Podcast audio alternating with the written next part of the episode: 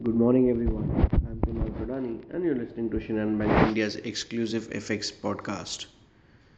We had the US NFP data, which rose to 263k, significantly higher than their projections of 200k. Demand for labor remained extremely solid in November despite accelerating interest rates by the Fed.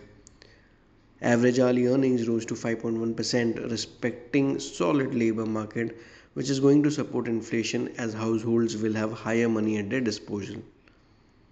The group of G7 and Australia agreed a $60 per barrel price cap on Russian seaborne crude oil after the EU members overcame resistance from Poland.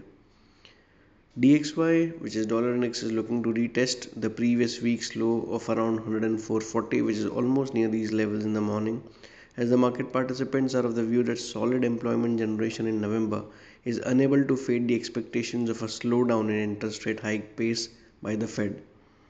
OPEC has also decided of sticking to a 2 million barrels per day production cut till November 2023. Also, easing COVID 19 curbs in China has strengthened oil demand projections. Uh, on the other hand, uh, Russian Deputy PM Alexander Novak said that the move by the West was a gross interference which contradicted the rules of free trade and would destabilize global energy markets by triggering a shortage of supply. So, this is with regards to the oil uh, cap that is a $60 per barrel price cap. If you talk about the macros, uh, most importantly, dollar CNH levels have moved below 7 Oil prices have also cooled off. That is Brent crude at around $85 per barrel. Uh, US 10-year Treasury yields are around 3.52%. Uh, all in all, I think uh, it can be a good day for the rupee.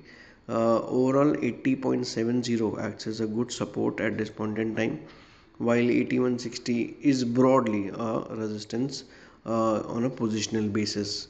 So that's all from my side, friends. Wishing you all a very happy and energetic day. Thank you.